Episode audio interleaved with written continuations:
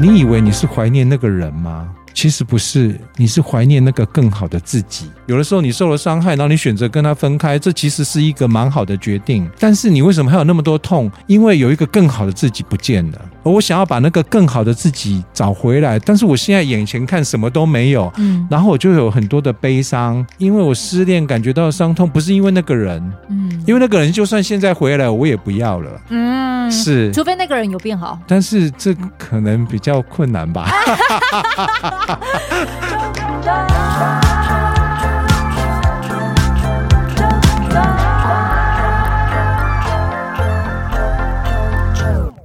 收听周团，我是九九。在上一集的时候呢，阿啾邀请到了唐道德老师，聊到敏感度是觉察现状的重要工具。而在那一集的尾声，其实有聊到关于伤痛这件事。所以接着下来呢，你将会听到唐老师他是如何。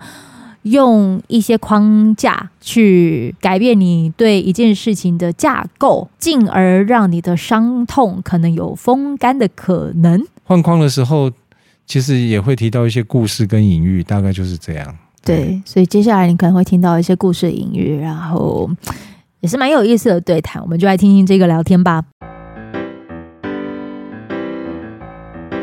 NLP，它如果真的要来解释的话呢，它就是一个能够跟自我有效沟通的技术。这个技术呢，我们就简称 NLP。好不容易投胎成为了一个人啊，懂很多语言，或者是脑袋也可以就是。是就别浪费了这个身体吧，可以就是好好的玩一下吧。但你要玩什么呢？都说希望能丰盛啊，比如金钱丰盛，然后你植入了一个丰盛的这样的概念在其中。是，但是如果你的丰盛是忧愁丰盛呢？敏感丰盛呢？是，还是什么样子的丰盛呢？那。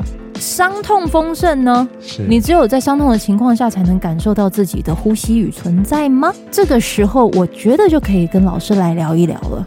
您刚刚提到一个重点，就是我们虽然不喜欢伤痛，但是的确有人，当他觉得伤痛的时候，他感受到自己是活着的。什么样子特质的人，他会觉得？用这样子的方式会觉得，这不一定是是什么样特质的人，就是他只要内在有一个信念，觉得我我我是例例如我我可能刚刚经历分手，哦，比如这样说好了，然后我告诉我自己说，我是一个非常念旧而且而且非常珍惜情感的人，嗯，哦。那这个分手对我来说，这一定是一个挫败，哈、哦。嗯嗯。那甚至我们现在呃有很多呃创伤领域里面也会提到，就是呃换工作是可能会造成创伤，哈、哦，转学会造成创伤。嗯、那分手一定比这个都还要严重，所以它一定会造成一些内在的伤痛，哈。对。然后，假如我一直都是看着呃我我不想要这样，哈、那。那我又是一个重感情的人，假如我是这样跟自己说的时候，嗯，所以当我伤痛不在的时候，嗯，然后我会问自己说，这不是我，所以我就会再去把那个伤痛找回来。啊，哦，因为那才是我。哇，那才是我，是。我们今天的这个主题是要聊如何超越过去伤痛所带来的羁绊，然后看着这个羁绊呢，我就想起了我曾经看过《鬼灭之刃》，是老师有看过《鬼灭之刃》？呃，有听过？因为小朋友不能看，所以我就 我就没有看。它里面其实有在讲有关于羁绊这件事情，然后那个的羁绊啊，对我来说，我觉得也是亲情的羁绊。然后那个羁绊，对，嗯，老师你说，您提到羁绊，我觉得这很好，因为事实上，嗯嗯、呃，这就这就我们刚刚提到一个非常重要的一件事情，就是我是谁。嗯、如果我不看重羁绊，那我就不是我了。在这个同时，我们也就跟自己说，我没有选择了，嗯，对吗？嗯嗯，啊。会这样，没错。对，我们试着把羁绊具象化一点哦，就是曾经有看过《小王子》的一段话：人一旦被驯服，就得冒着迟早都会掉下眼泪的风险。然后那个时候是我在跟朋友在聊天，他就说，朋友他觉得啦，他觉得他自己是被驯服的狐狸。我就请他试着换个角度来看待这句话，就是为什么掉眼泪会是风险？嗯、有没有一种可能是你是驯服者，你清楚知道驯服者要面对眼泪的羁绊，那么你有没有接住那个接住这一份眼泪的能耐？如果没有能耐去接，那你还要吗？那换言之，你有掉下眼泪的能耐吗？对，您说的没有错。那我觉得，作为一个人，嗯、不管是羁绊也好，不管是遗憾也好，这些都是人生的一种美。哈、嗯、啊！但是如果我们一直停留在那里面，嗯哼，那那就不能够往前走。对 NLP 来说，我们的第一个问题就是你要什么？所以你要什么包含的，其实我们大部分问的是未来。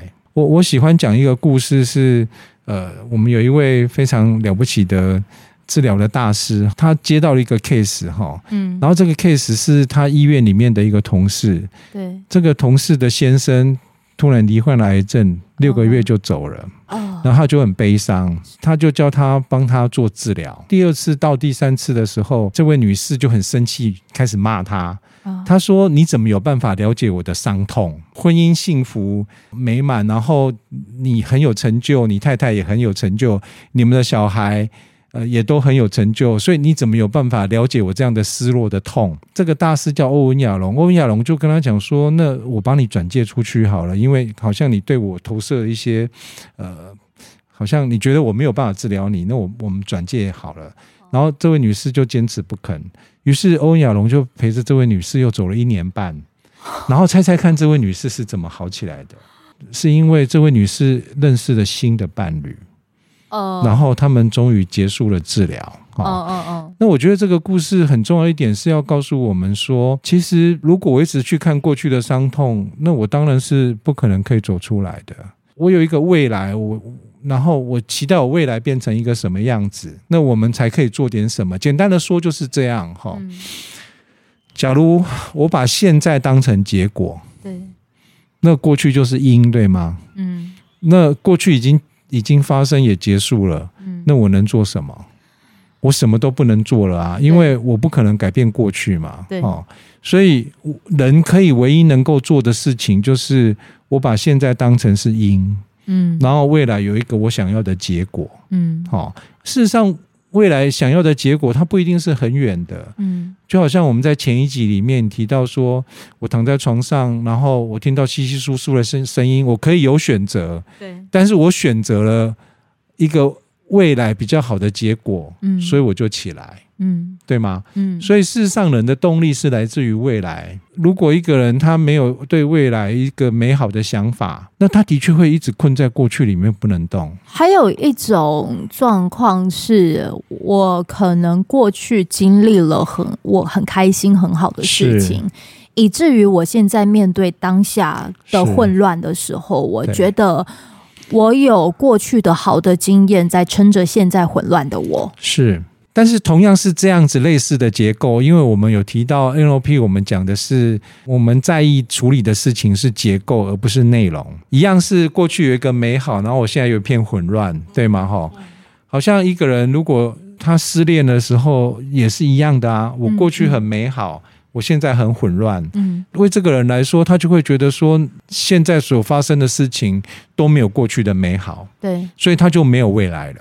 那这是一个很吊诡的事情，就是我们怎么去改变这些东西？其实 NLP 里面也会提到语言，嗯，那语言就是我们要协助他换一个框架，嗯，所以事实上就是转不同的视角。好像我们在上一集的时候，呃，JoJo 有提到说，呃，你跟很多你在做广播的时候提到一些事情，提到你个人的生命经历，然后，嗯，有些听众他就觉得，哦，他听完以后给他帮忙很大，嗯，对，因为你提供了另外一个视角。哦，转换了他们的框架，就是告诉他们说，其实你可以有别的选择，更改了那个结构。对对对，就是那个框架改变了。哦，那举例来说，像这个失恋的人，他一直怀念着过去。那我觉得有一个日本人，就他写了一本书，那这个框架就很棒。他会问那个失恋的人说：“你以为你是怀念那个人吗？其实不是，你是怀念那个更好的自己。事实上，你现在伤痛的不是为了那个人而伤痛，因为。”有的时候你受了伤害，然后你选择跟他分开，这其实是一个蛮好的决定。对。但是你为什么还有那么多痛？因为有一个更好的自己不见了，而我想要把那个更好的自己找回来，但是我现在眼前看什么都没有，嗯，然后我就有很多的悲伤，嗯。可是如果我现在清楚的是，所以你注意哦，这个框架一换就变不一样了。所以我我现在因为我失恋感觉到伤痛，不是因为那个人，嗯，因为那个人就算现在回来，我也不要了，因为就觉得。呃对、嗯、对，嗯，是，除非那个人有变好，是，但是这可能比较困难吧。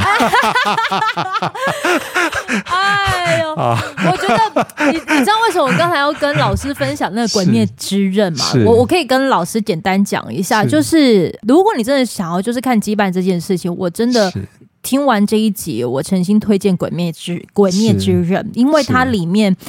每一个变成鬼的人，对，他们其实都有一段会促使他们变成鬼的不幸的遭遇。然后或许每个片段，他投射自己太多童年的影子。嗯，对，就是我在看的时候，我就投射太多童年的影子在这一部的动画当中，所以我在看的过程，我会不小心流下眼泪。是，比如说我会就是气，就是说。啊，无辜的人他就是流血了，就明明这些都是可以阻止的事情，可是因为当时自己的力量好小哦，所以我只能让这件事情眼睁睁的发生。是，然后在这个眼睁睁的发生的过程之后，就是对我来说，我要闭上眼睛天下太平，还是张开眼睛想办法让自己变得更强，强到让自己依然是眼睁睁，可是我可以当下。拿着当下的能力去改变，这是也许是我可以选择的。然后，你是不是有在练就自己一生的本领的时候，也肯拿着一些的本领去照顾你想要守护的人事物？是。虽然我们讲的是守护人事物，但其实讲到最终就是守护自己，是，是守护自身。羁绊可能是源自于你。其实，其实就是那个时候能力还不大。我觉得小时候，我们看着自己的小时候，在看着过过往的这些的发生的时候，你回头就会觉得啊，好辛苦哦。是啊，过往的自己好辛苦哦。但是，嗯，我现在好像有时候又不敢变得太好，是不是？是，是不是因为当我变好的时候，那些曾经拉拔着我心，就是看着，就是带着辛苦的我长大的那些人，是。会不会就觉得，嗯，你现在有本钱可以拥有这样子的幸福吗？是，所以，我我刚刚听舅舅在讲话的时候，呃，有些话其实里面有一些情绪，嗯，所以我想这个背后可能有你自己的故事，哈、嗯，就好像啊、呃，我我现在变好了，我就开始担心说，会不会有一些人他们看到我的时候觉得你变好了，我没有变好，好像。我我觉得我我对不起他们、嗯、哦，这些事情如果你讲给老外听，他们是听不懂的，因为因为我们是华人，华人有自己的文化，嗯、所以我我常常喜欢开玩笑的说，呃，每一种呃心理疾患都是文化的产物。每一个心理疾患都是文化的产物。对对对，没有没有那个文化，就养不出这种心理疾病出来哈。那那如果你今天去跟老外，他听不懂你在讲什么。今天我们都是华人，所以你讲这些东西的时候，我们就可以感受到说，对那个家庭的力量哈。但是对老外来说，这不是问题啊。那另外，你刚刚提到就是《鬼灭之刃》，事实上我自己也偶尔会看一些鬼故事的电影哈。那其实我真的很想要。说的就是，事实上每一个鬼故事的背后都是一个爱的故事啊。对对，因为因为因为事实上人人活在这个世界上，其实呃永远都需要爱跟归属感，所以所有的人间悲剧都是因为得不到爱跟归属感延伸出来的问题。好像我们会担心说，我不敢让家里的人知道我现在日子过得很好，那那是因为我觉得当我这样子的时候，他们会不会？不喜欢我了，所以这就是归属感的问题。对，他们会不会认为我我跟他不是在一起了？这不只是家庭而已啊！我们在学校里面，在班级里面，同学或者是朋友，嗯，我我们常常会担心我们没有被团体所认同，其实都一直都会是一个问题。那这些就是我们所谓的内容的部分。我觉得这个部分对我们来说是很重要的啊，但是。在这个部分之外，我们是不是可以这样说好了？假如有一个人今天因为家庭结构的关系，然后他不愿意改变，嗯，我们是完完全全可以理解的。好啊。可是假如今天有一个人他在同样类似的家庭结构里面，而他想要改变，那这个时候他来找我们，那我们就可以提供一些方法来来协助他改变。所以简单的说，就是我们希望的是。增加一个人的弹性，那什么叫弹性？就是有选择啊，嗯，有选择才有弹性，对，没有选择就没有弹性，所以。NLP 事实上是一个大杂烩，它根本就不是一个很严谨的学说。它一开始是复制别人卓越，所以它这边抄一点，那边抄一点。当我们讲到选择的时候，我们会很喜欢讲的就是萨提尔常常讲的话。萨提尔说：“当你只有一个选择的时候，叫做没有选择；嗯，当你只有两个选择的时候，叫做抉择。因为要跟不要嘛，你你一定要有三个以上的选项，才叫做有选择。”所以我们要想尽办法让自己有三个以上的选项，抉择其实是很痛苦的一件事。所以我们要协助一个人怎么样让自己有第三种选项。那有的时候我们透过转换框架，哦，就像我们要改变一个人的视角，不是所有的人都需要被治疗，但是所有的人都需要被支持。嗯，然后所有的人都需要。朋友聊天，哈，好像我们现在在聊天。那聊天过程当中，哎，因为你有一个视角，我有个视角，所以我们加起来，哦，就会有不同的视角。嗯，因为你也会启发我，那也许我也有一些观念启发了你。那那这个就是视角的改变。那 NLP 也常常讲很多这个事情，就是怎么转换一个人的框架。有的时候讲讲故事，哈，那这些东西是我们跟 NLP 的人跟。那个米尔顿·艾瑞克森学的，他就是一个催眠大师啊！哈、嗯，那讲到米尔顿·艾瑞克森的时候，就会讲到怎么改变一个人。哈，他有一个学生叫比尔·海伦，他说很多人在讲艾瑞克森做什么神乎其技，嗯，可是就是学不会啊。他说后来他突然间有一天灵光乍闪，嗯，他觉得艾瑞克森事实上就是做几件事情而已。第一件事情就是我不改变你这个人的存在状态，存在状态就是我是谁。比如说那个，如果我今天跟一个人说。其实你可以有选择，然后他说：“我做了这个选择，我就不是我了。”嗯，这是我们常常会听到的这样一句话，对吗？哈，对。所以我们我们绝对不干这种事情，就是我们我们不去改变一个人的存在状态，我们不去质疑一个人你是谁。但是但是我们可以透过改变他的行为，改变他的视角，改变他的做法。嗯，而事实上，一个人的观点变了，嗯，做法变了，他参考的框架变了，他就是另外一个人了啊。你完全就是把那个结构全讲出来了耶！当那个结构更加理解的时候，我觉得它就已经是超越的起手式了啦。就是当你去认识这个结构的时候，其实你就已经开始在进行超越这件事情了。只是在这个超越过程当中，你一定还会再看到更多视野啊！对，说到视野，老师，你刚才不是？讲到就是说，你一个视野，我一个视野，然后它就其实可以让这个更大。你知道那个黑洞的照片是怎么拍出来的吗？它好像就是透过很多不同的望远镜，对，就这样子的这个的视角拍，然后这边视角拍，我们才可以就是看见，然后把它组合起来。这是不是很相似？没有错，你讲的没有错，就好像。我我们今天要定位一个人的手机在哪里，oh.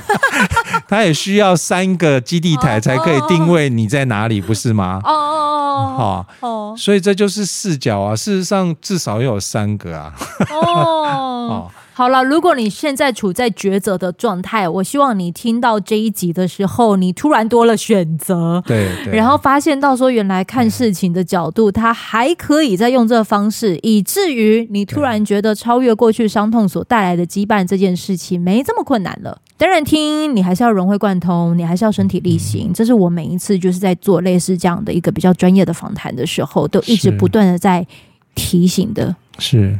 我们另外一个常常提到的一个老故事是这样：有一个人他去酒吧，然后进酒吧的时候，他跟人家约了，所以有点匆忙。那他看到酒吧门口有一个老人，然后旁边坐一只老狗，嗯、然后那只老狗就一直在那边呻吟，这样嗯嗯嗯嗯。嗯，然后他觉得很奇怪，但是因为他他跟人家约好快迟到了，所以他赶快进去酒吧里面哈。嗯、三个小时以后，他从酒吧里面出来，那个老人还在，老狗也还在，好。一样，那只老狗继续，嗯嗯，他就问那个老人说：“那只狗是不是生病了？”哈、嗯，那老人说：“没有，它没有生病。”他说：“为什么？那它为什么一直在那里叫呢？”嗯，他说：“因为它躺的地方下面有一根钉子，它不舒服啊。”啊，然后他就问他说：“那它为什么不离开呢？”嗯，啊，然后那个老人就跟他讲说：“因为它还不够痛。”哦哦哦哦，事实上动机只有两个，一个是我真的很想要，那我就会改变。嗯，另外一个是我痛到受不了，所以我要改变。哦，那如果我今天是呃想着我想要什么，而我去追求的时候，那我相信你你的生活品质就会好一点点。哦，那如果你要痛到不行的时候，你才觉得说我我被迫必须要改变。嗯，啊，啊，事实上，当你改变了之后就不痛，那不痛之后你就失去动力。嗯，理解我的意思，就是不痛之后我就不会动了啊。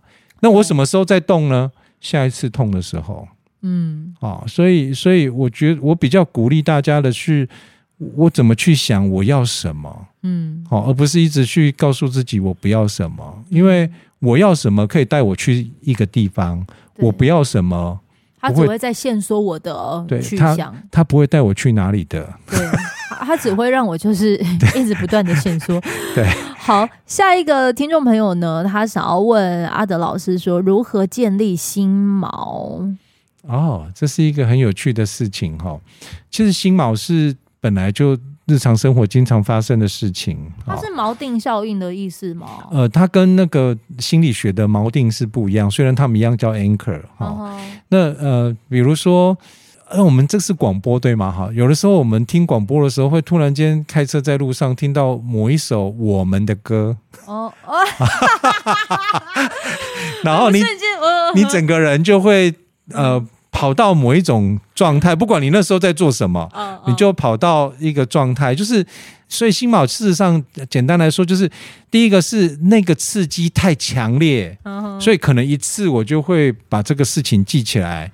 所以，例如创伤，另外一个就是共同的回忆也会导致我们产生心锚。就是我跟这个人反复发生了同样的这首歌，我反复听了那么多遍，这首歌响起来的时候，我就会回到那个时候的此时此刻。所以这是心锚，那这是音乐，对吗？嗯嗯嗯。味觉有没有？有啊。味觉有。对啊，当我尝到这个味道是。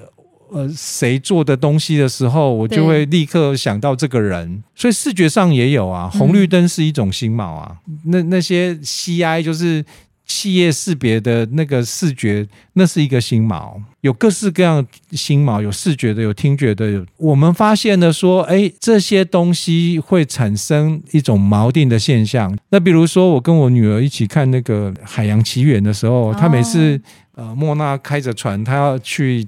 绕过那个铁塔的时候，在最后的那几幕的时候，他就很激动啊！我就说，你有没有觉得莫娜很勇敢？他就说对，很勇敢。事实上，他哪里知道这是勇敢？他是那个情绪状态就很丰沛啊！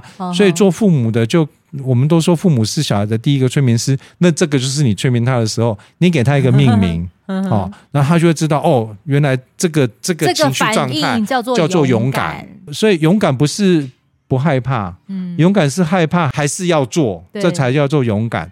所以你就让他知道了什么是勇敢，哈、嗯，然后看一次、看两次、看三次，每次都说你有没有觉得他很勇敢？接下来就是说你想不想像他那样勇敢？那你想不想像他那样勇敢，就会变成是一个启动这个状态的，嗯，一一句话，那就是可以启动这个勇敢。那在你需要的时候。你就可以用到这句话。我书上有写新毛的怎么怎么做的流程，但是事实上那样子的新毛还远不如你在生活当中就随时运用。一个人很开心，然后你就走过去拍拍他说很开心哈。他每次开心的时候，你过去拍拍他说很开心哈。那他当然觉得，因为你就是心毛了，你的脸就是心锚。对，他看到你之后就会想到他的开心。所有的地方我们都可以运用到心锚哈。我以前是一个非常有正义感的人，嗯，多有正义感啊！呃，就是我常常会呃为别人抱不平，嗯，而且当我在为别人抱不平的时候，那个上来的气氛好像，嗯，那个不平是我自己的。嗯、哦，你把它可以带带入到可以理解哈，因为 也许那也连接到我自己的愤怒了哈，就是我们常常都是这样哈。我常常会在大公司里面为一些。一些其他的人争权益，这样哈，然后常常去跟主管拍桌子。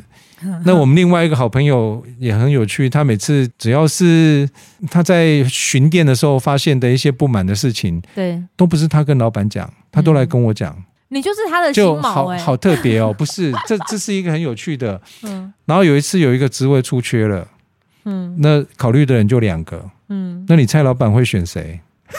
是那一个吗？当然是选他啊，因为他去找老板的时候都是报好消息的啊。我去找老板的时候都是去拍桌子的啊。你就是最大的走动的心锚，常常要这样子问自己啊，就是你要什么？你你想要成为公司里面著名的小钢炮吗？还是还是你想要成为你更想成为的是？这是一个排序的问题哦。就是我有一个价值观，然后呢里面有排序。假如我觉得做小钢炮比升迁重要，嗯，那。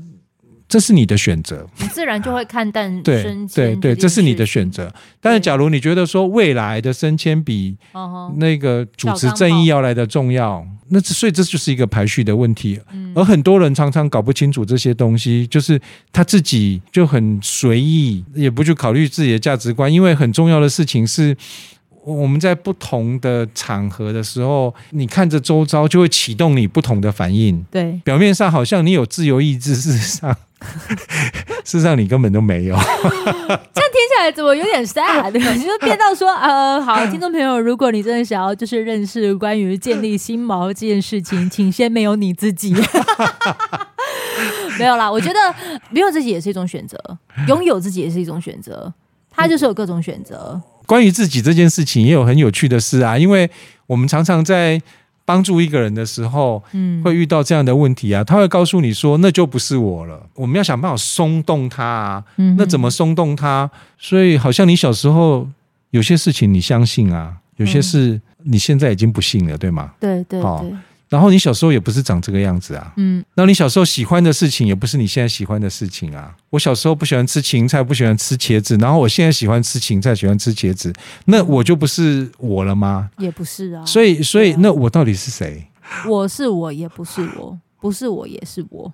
呃，是讲的好有禅意哦。这样对，有点有点太有禅意。其实我就是一直持续在不断的变动当中。对，最重要一件事情是，每个人都随时在为自己做出最好的选择。嗯，我觉得这一点才是最重要的。我觉得除了有最好的选择，还有另外一种说法，就是最适合当下的选择。哇，那你比我 NLP 学的好哈？哦，是因为好坏它很容易有所谓的，对，就是二元化啦。对，因为有些的。嗯，我会说适合，是因为曾经有个朋友他跟我讲到说，你也不用责怪你当下的决定，是因为也许你的智慧就暂时到那，说不定你可能过了半年，经历了半年的事件之后，你还会同样一件事情发生在身上的时候，你身上的时候，你还有可能再提出另外的不同的决定，但那都是因为你有了半年的经历。对，你给了你自己时间，如果你愿意给你自己时间的时候，你自然其实会去，不能说看穿好坏，可是你会知道，那就是当下的适合。如果适合这样，那就走吧；不适合这样，那就放着吧。它其实是很中性的。我我总觉得弹性跟中性，你够中性，其实弹性的空间就够大。可是你也不能因着这个中性。于是失焦，嗯哼，你如果因着中性，你就一直各种就是啊，这边也可以，那边也可以，还是什么？你你不能因着这样子的，好像觉得很自在，到久了之后，你其实就会变成是随波逐流了。到后面，尤其是像现在这个大时代、大环境，各种的一些讯息越来越多的时候。不管是什么样子的讯息，甚至是大家讲最熟悉一点，就是财经的讯息，可能越来越动荡的时候，可是你你这边听听，那边听听，你终究没有找到一个适合自己的方式的时候，你是会乱了套的。你乱到后面的时候，其实你的日子也就乱了。所以终归到最后，我们如果真的要回归到这一集的主题，如何超越过去伤痛所带来的羁绊？我觉得先试着让脚步再轻盈一些些，你不让自己被绊住，你不让自己的脚步太沉重的，试着可以再去走走看看。有时候伤痛如果结痂之后变勋章呢？也不一定啊。是，对啊。那为什么伤口会烂？是因为你一直不断的掀开嘛。你掀开啊，掀开盖上，掀开盖上，掀开其实就是一直不断的在讲过去的伤痛。嗯哼。可是你没有让它喘息的机会，或者是结痂风干的机会，是，是自然自然就会走导向这一途了。所以。我们其实听完这一集的时候，不管是不是有收获，我都其实都希望说，你可以带着今天的故事，然后拥有属于你自己美好的一天。这对阿啾来说，其实就是最大的祝福。那你如果也需要声音的同时，也能够有文字，就是陪陪你的话，去找这本书吧。这本书的书名叫什么呢？用 NLP 改写你的每一天。再次谢谢我们的唐道德老师。